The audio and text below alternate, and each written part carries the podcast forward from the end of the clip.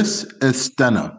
Thank you for tuning in to Identity in Me, or In Me for short. My guest for this episode is Jennessa Burks, who is an educator, an artist, and an activist, among many things. She and I will discuss the multiplicity of her identity and the ways in which she has successfully embraced the various components of who she is.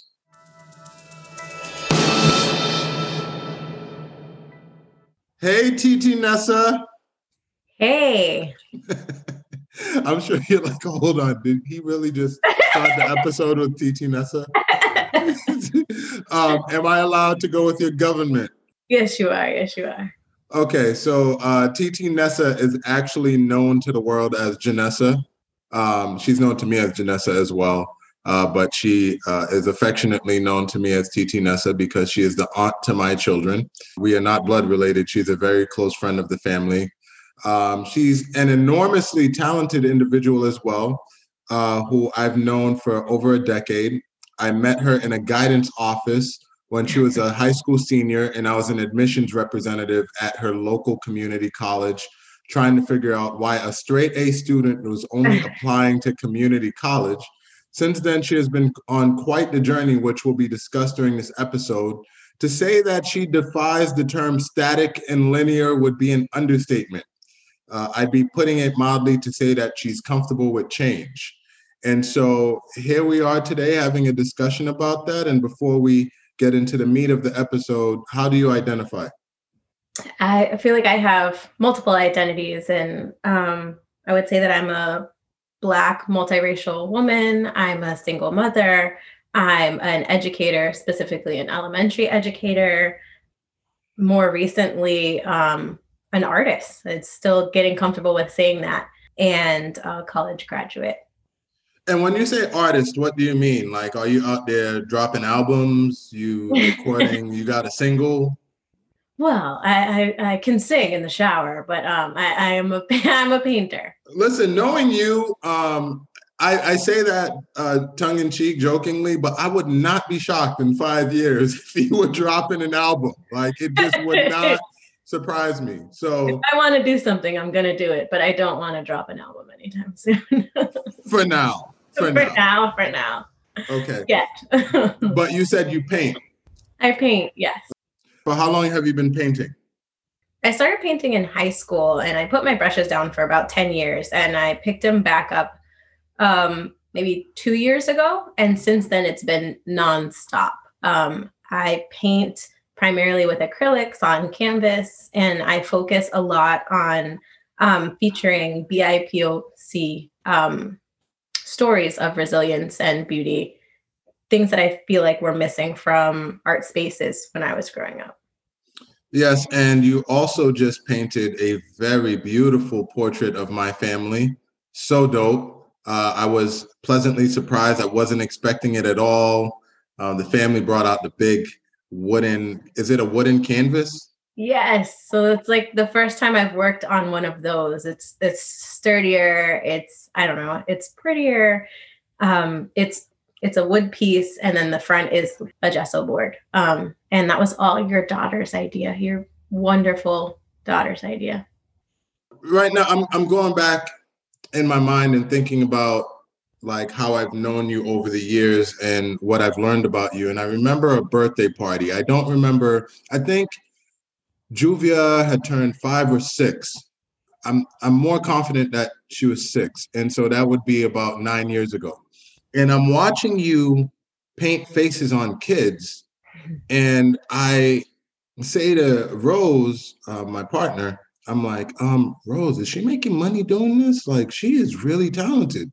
And I think I had a conversation with you about it even. Like, hey, uh, you uh, you do this in a lot of different places because these are really impressive designs that you're uh, painting on their faces. A lot of my skills have come about because I needed them at that moment. They just fit. And one of the things was I had a daughter, and I had a daughter at 19. I was getting invited to birthday parties all the time, yeah. but I was a single mom, a broke mom and I didn't have money to buy kids presents every single weekend. So I learned how to face paint. And at least if I showed up at a party, I couldn't bring a gift. I, Um, and then that became this great gift that everybody wanted all the time. And I was like, okay, my conscience is clear. My kid came to your party and I contributed in some way, shape, or form because I'm broke. So how does one even figure out they know how to face paint? Like, I mean, so you you're a single mom, you're 19 years old, you get invited to first few set of parties, and then you're like having a cup of coffee in the morning, and you're like, ah, that's what I'll do. I'm gonna face paint. no, you have a kid that wants their face painted because everybody else wants their face painted, and you go like, I could do that. I'm not spending fifteen dollars on your face. I'll, I'll do it for you, and then that becomes something that's exciting that your kid wants to do all the time, and you take it elsewhere. You know. Yeah. Um, I want to rewind a little bit to how you identify. Uh, one of the first things you noted was that you identify as Black and multiracial. For my audience, can you clarify what you mean by multiracial? Okay, so um, I am Black, Native American, French, Irish, and little bits of other things, but primarily Black and white. Um, and I say Black woman because that's how the world sees me. So I will always identify as a Black woman for that reason. Did you always identify as a Black woman, or did that shift at some point? that absolutely shifted. Um, I went through uh, most of my life being uncomfortable with saying I was Black because I had received so much messaging that I wasn't Black enough. Yeah. Um, so I felt like I didn't deserve the right to say that. And it wasn't until more recent years in my identity journey that I became comfortable with saying that. Um, and I do make a note when I'm in the right spaces and the right conversations that when I say I identify as a Black woman, I in no means um, feel like I can say that my journey is the same as a dark skinned Black woman. I know that my journey has been different. So I'll identify that way and note that I do still have light skin privilege.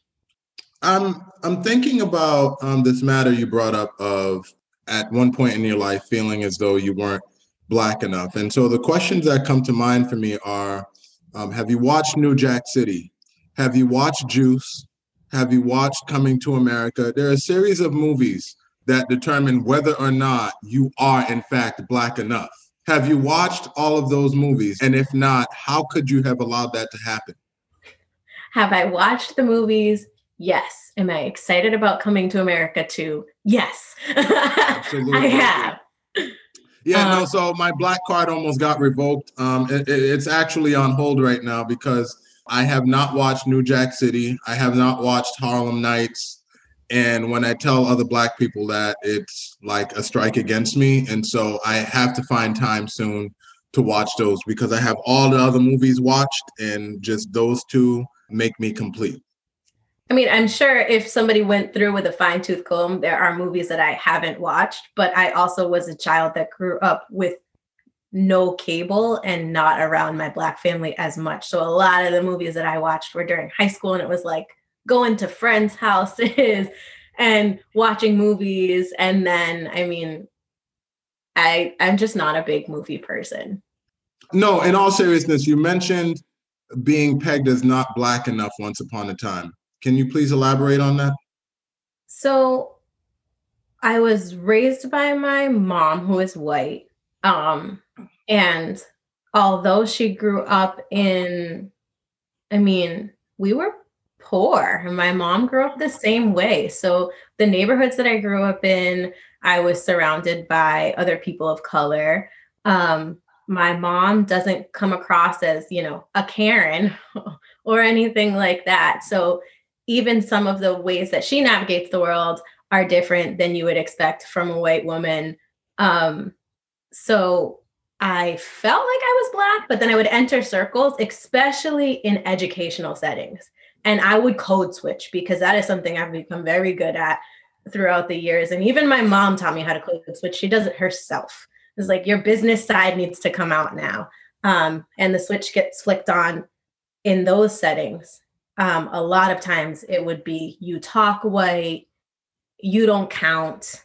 And then if you sound white and you have a white mom, then we can really say you don't count. Yeah. Um, so that was a lot of what happened. It was just you're too white, you're, you know, you're like a reverse Oreo or like you are an Oreo. You're black on the outside, but you are white on the inside. So receiving those messages throughout the years. And then for your listeners, depending on where I am, I don't actually look black. Like if I am in certain areas that I grew up in, we have a huge Latinx population. So immediately it's like, are you Puerto Rican? Are you Dominican? so okay, mommy. Yeah, that throws it off too. But black wasn't something that other people were comfortable with me identifying as, and they let me know that mm. frequently. Yeah.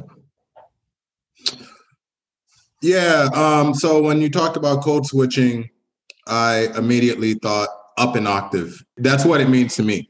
So uh, if I'm code switching and I go into a school um, or any business setting, it's like I go from this tone to, hey, how are you? It's, yeah. and so up an octave. Um, and uh, try to slip in some vocabulary words that I've learned over the years. And I do my code switching in a few different places. I uh, do it at work. And then when I communicate with my mother, who's a Haitian immigrant, um, who's not college educated, uh, and then when I'm home and I'm talking to my girls, you know, I have to go into a different tone. So yeah, code switching is very much a part of uh, my experience. But I want to go back to your journey over the last 12 years, uh, which to me has been uh, truly remarkable. And I'm wondering what precipitated the changes. Well, we can go, we go 13. I was at community college, even though my grades were great. Um, I was paying for it myself. My thought process was do a couple years at community college and transfer. I hated it. I withdrew and I applied to all the schools that I wanted to go to. And right before my acceptance letters rolled in, I found out you're pregnant and dorm rooms aren't a place for a baby. So I shifted and I've been shifting based on what I needed to do ever since. So I had my daughter. I wanted to go back to school, needed a job that I could have flexible hours. So I became a hairdresser. From there, I was hairdressing. I was going to school full time. I continued to go to school full time until I graduated. Um, I went into teaching. I was teaching in the Worcester Public Schools. The first year I was teaching in the Worcester Public Schools, and I was still hairdressing um, because my goal was to be a homeowner and I needed the two incomes. Um, I did that. And I was, you know, working in the Worcester Public Schools, and I felt like something's missing. Um, and I pursued a program at Harvard's Graduate School of Education, got my master's, and during that program, I knew I wasn't going to be able to work. So here comes the brushes coming out again. I need another side hustle. I, I can paint. Let me pick this up. And I forgot how much I loved it. So I continued painting and let's add artist to the trades and continue. And then um, in education, I I thought I might have wanted to go up to a higher position, but I discovered I really love the classroom. So I am still an elementary education teacher. And on the side, what I do is I I will participate in different projects that have to do with racial equity, whether it's racial equity in education or racial equity in the arts. And and now I just dabble in a whole bunch of projects on top of teaching and the art. So when I met you in the guidance office at uh, your high school, and I looked at your transcript. Again, I remember pausing and looking at it and saying, okay, well, I don't want to discourage her from coming to my school. I mean, I I think my school is a fine school.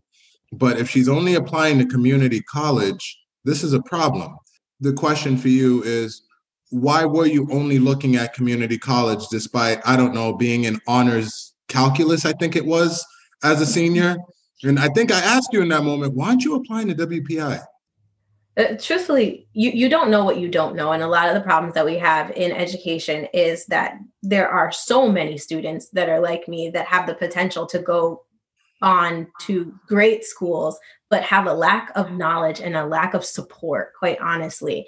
And a lot of the time, schools expect parents to support children through that journey. But if you're a first gen college student um, and your parents don't know, they can't support you in the way that you need to be supported. So a lot of the messaging for me was around money. And I didn't know that scholarships existed the way they exist now. I mean, and I, I finally found them and I received them in college, but I didn't know. So a lot of that was like, how much debt are you willing to take on and how are you going to be able to afford this? Because another misconception that I had was that you were going to need to afford it while you were going through it. And I didn't have family that I could go and say, hey, can you buy me this $300 unnecessary textbook for this class?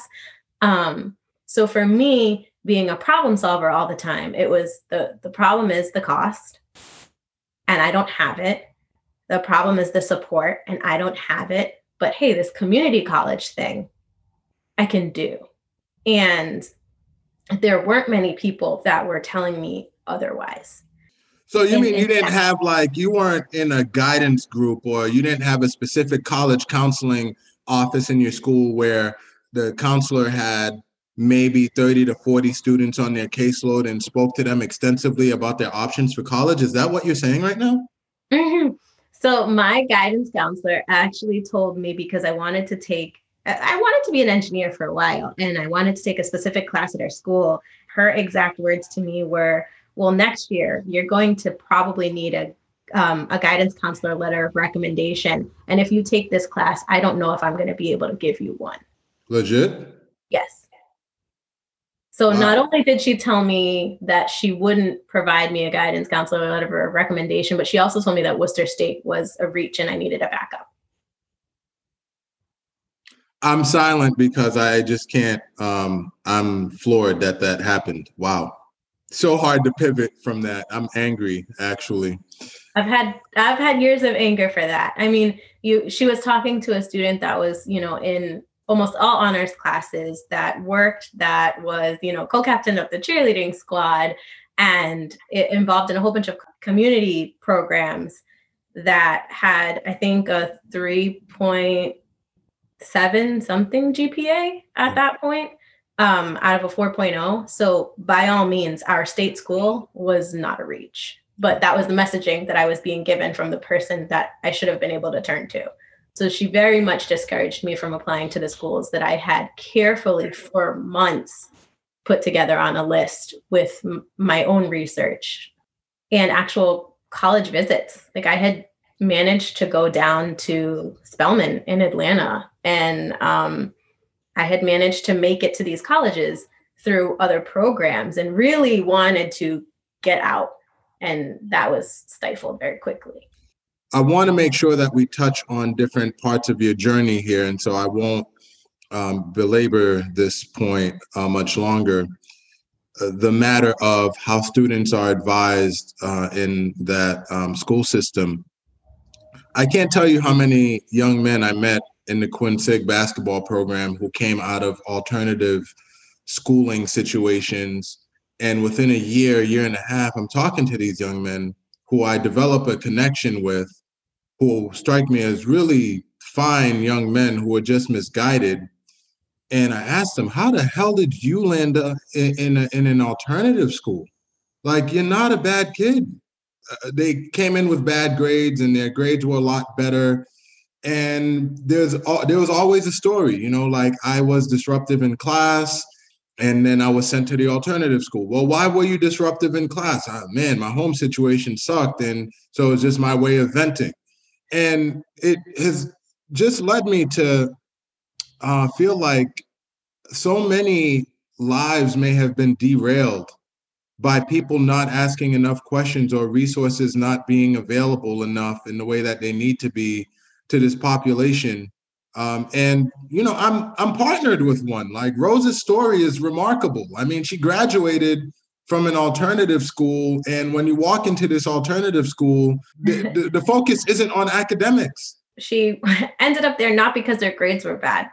because she was a mom and we were friends during that time. And she is so remarkable that she tried to not be at the alternative school. And we were in honors classes together. And i remember looking at her like oh my gosh how can i be more like her? She had a, a child. She was still going to high school. She was in these honors programs or these honors classes, she was working and she was still getting higher grades on tests than I was. And I remember like scratching my head, like, what am I doing wrong? Because I should be able to understand this material better. I want to be more like Rose. All right. So you go from high school to Quinsig and then you're a hairstylist. Why didn't you just stay in that lane? Why look to do more? I go into areas of work or I jump onto projects or I pick up new skills based on a need. And the need at that point was I need something that's going to not be a nine to five job. I need a career and a career that can last me as long as it's going to take me to get my college degree. And I know that that is going to probably be a little bit longer than four years. And ended up only being five because I stayed full time. Um, but that filled the need. And the reason I went into hairdressing is actually Rose said, "Why don't you just go into hairdressing? Like you're you're good at that. You do hair for everyone anyways. It's not your fault that it doesn't take a four-year degree to do hairdressing. Just do it." And I sat with that. Like it really isn't a big deal. It's something that I do anyways, it's something that I can make money with. And I did very well for 7 years yeah. while I was doing hair. Um and I did try to hold on to it for even longer because I enjoyed it. It's creative. I'm a creative person. I get to talk to people. I make good money in, you know, for tips. So it, it fit the need that I had at that time, but I outgrew it. I didn't need it anymore. I was teaching kids and and really the goal from being a young person myself was how do I get involved in a career that's going to help other people. I didn't realize until probably a year and a half into college that helping other people really was just, I want to help young people. Once I got into teaching and I felt that, I was like, oh, this is my niche. I'm really good at this. Um, this feels comfortable. And I want to continue that because you're right. A lot of a lot of folks have stories where they just were not given the right information, they were derailed. And I started figuring out that I could help a lot of students avoid that, at least temporarily, and build up skills that were going to help them avoid that in the future. Okay, so you've noted a few times in this episode that you grew up in a low income background and money was a driver for you to indulge in some of these different skills that you had. You know how to do hair, you know how to draw, and the driver of all that was your socioeconomic status. Mm-hmm. Right. And so, you know, I, I grew up in a um, working class family, and the message to me, and I feel like the message to us, especially when uh, we come from immigrant families, is uh, you go to school, you identify what it is that you want to do for a living, and you do that for the rest of your life. Yes. So I am here to ask you today how dare you, coming from a low socioeconomic background, fight that messaging? Yeah, yeah. Like, how dare you do that? Go ahead, talk to me. Um, I did fight that messaging. It was so stressful. I don't think people understand the pressure that puts on young people when you're like, I've got to find the one thing that's gonna, and not the one thing that I like, the one thing that's gonna make me money and get me out of this situation. Like, what what is gonna be the driving factor? Um, and that's why I looked at engineering and architecture for a little while. They were like, You're good at math. You have to go into a science um, you have to make a hundred thousand dollars or more a year. That's your way out. Yeah. Um, and I, I seriously believed that for a long time. And if I've learned anything on my journey, it's that that's such a myth. Like we believe that you need to be one thing. And yeah. that's when it comes to a career, that's when it comes to an identity marker. It's okay to shift. It's okay to grow. It's okay to have room for this intersectionality with identity when it comes to your identity as a individual your identity your professional identity there's there's room for you to be more than one thing so i kind of dropped this uh, in my question and i didn't ask for you to confirm it so would you say that socioeconomic status drove these changes i want to say it's a split um, I want to say socioeconomic played a role in it. But if it was all socioeconomic, then I wouldn't have gone into teaching.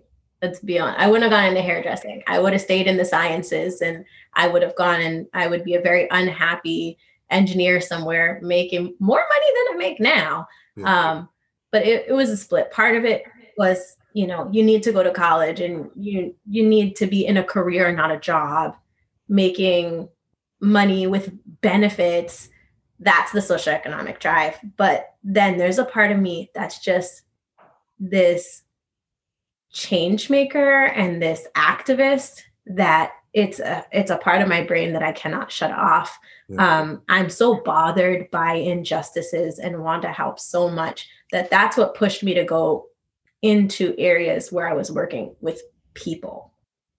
As we close out here, I'm thinking of this cartoon, Voltrons. I don't know if you know about Voltron. No. All right, I'm aging myself. So Voltron, right? The simple explanation of Volt- Voltron. It was like this robot, and there are different components that came together that made this robot super powerful. And so, um, then yeah, I'm like I'm like Voltron. I'm just gonna keep uh, adding uh, on, adding on, adding on, adding on. I'm gonna keep doing it for the rest of my life, and and I'm gonna struggle with the question like, what do you do or who are you? I'm like, ah, I got so many pieces. yeah. So yeah, and so I was asking, I was going to ask a question in the spirit of of Voltron. How do you embrace these different pieces of yourself um, and give them the sort of attention that they need?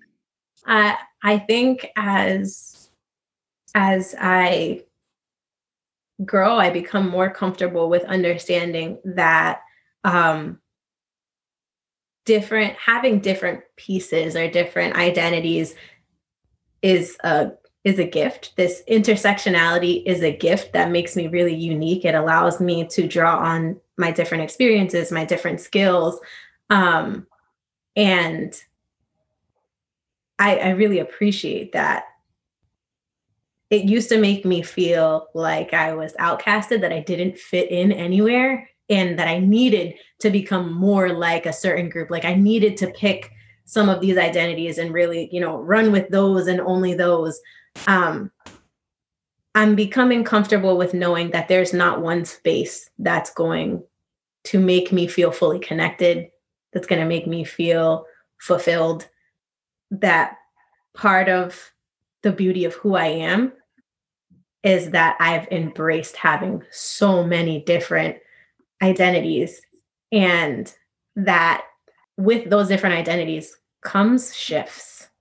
And those shifts don't make me any less of who i am. I just become a better person. And now after this episode you're going to go on youtube voltron and be like oh okay i'm voltron. It might not be your age. It might be because i really just didn't have cable forever um, no no i mean trust me i didn't have cable either. I, but I lived in the era where like if you didn't have cable, you could like get to channel 38 and mess around with the knob and like put a hanger on the TV and get a clear enough picture to like watch what it was that you wanted to watch. I really wanted to end the conversation with the question I just asked, but I have this burning um, sense here that I need to put this out there. What are some ways that teachers and uh, administrators can do a better job of talking to kids about their identity in relationship to what they want to do long term for a career? I think the first thing that everyone in education needs to do is to talk less, actually, and to listen more. I think um, I the biggest problems that I find um, are, or the cringeworthy conversations are the ones where people just will not shut up kids will tell you what they feel, what they think, what they understand, um, what they want. People aren't listening. Hmm. So we're giving advice based on these presumptions we have of what is going to be best for a child. And a lot of the times we think that because we're adults, and I say we because I look back at some of the advice that I've given and it's terrible um, we think because we've gone through these journeys that we have answers that that they need from us and a lot of the times Like we've got some great advice, but it would be better if we just listened. We don't have people in education that are giving students the messaging that it is okay to explore different things and to find the paths that make you feel most comfortable, most at home, most driven, most fulfilled. We go, all right, you're good at math. So sit down and listen to the things that you can do with your math skills or you're good at this so sit down and listen to um you know you're good at music sit down and listen to the things that make sense with music instead of listening getting to know a child and then giving them messaging that's going to be empowering for their exploration. Because really they've got to everybody's got to explore and they've got to find it on their own. They can have support someone that they turn to and the people that they turn to are going to be the people that listened. TT Nessa dropping nuggets. Thank you so much for your time today and coming on to have this very um, rich conversation with me about your identity um, and the intersectional nature of your life experiences. It all really came out in this episode, and so I appreciate that. Thank you for having me. No problem. Good luck with your pursuits, and uh, hopefully, my actually uh, my listeners, my audience should check out your art at, give me the website. My website's Jennessa, J E N N E S S A art.com. Um, you can also find me on Instagram and I have a Facebook page that are the same that Jennessa, it's an underscore art. And you can take a peek at some of my work, custom pieces, original pieces, got um, prints and even apparel because I feel like art should be affordable to all. So there's an entry point for you anywhere.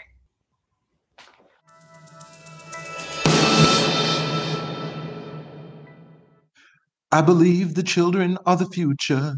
Teach them well and let them lead the way. Show them all the beauty they possess inside. Give them a sense of pride I couldn't help but pay homage to the late, great Whitney Houston, who blessed us with those lyrics, and invoke my inner Randy Watson to honor her memory. Randy Watson! How great would it be if we could teach children to embrace the entirety of their being and told them they don't have to settle on or choose one thing? A key idea to consider from this episode is the notion of intersectionality, which is the interconnected nature of social categorizations such as race, class, and gender as they apply to a given individual. Institutional racism also comes to mind here. I mean, what do you call it when a majority of students who are of color in a school district receive inadequate guidance around the college admissions process?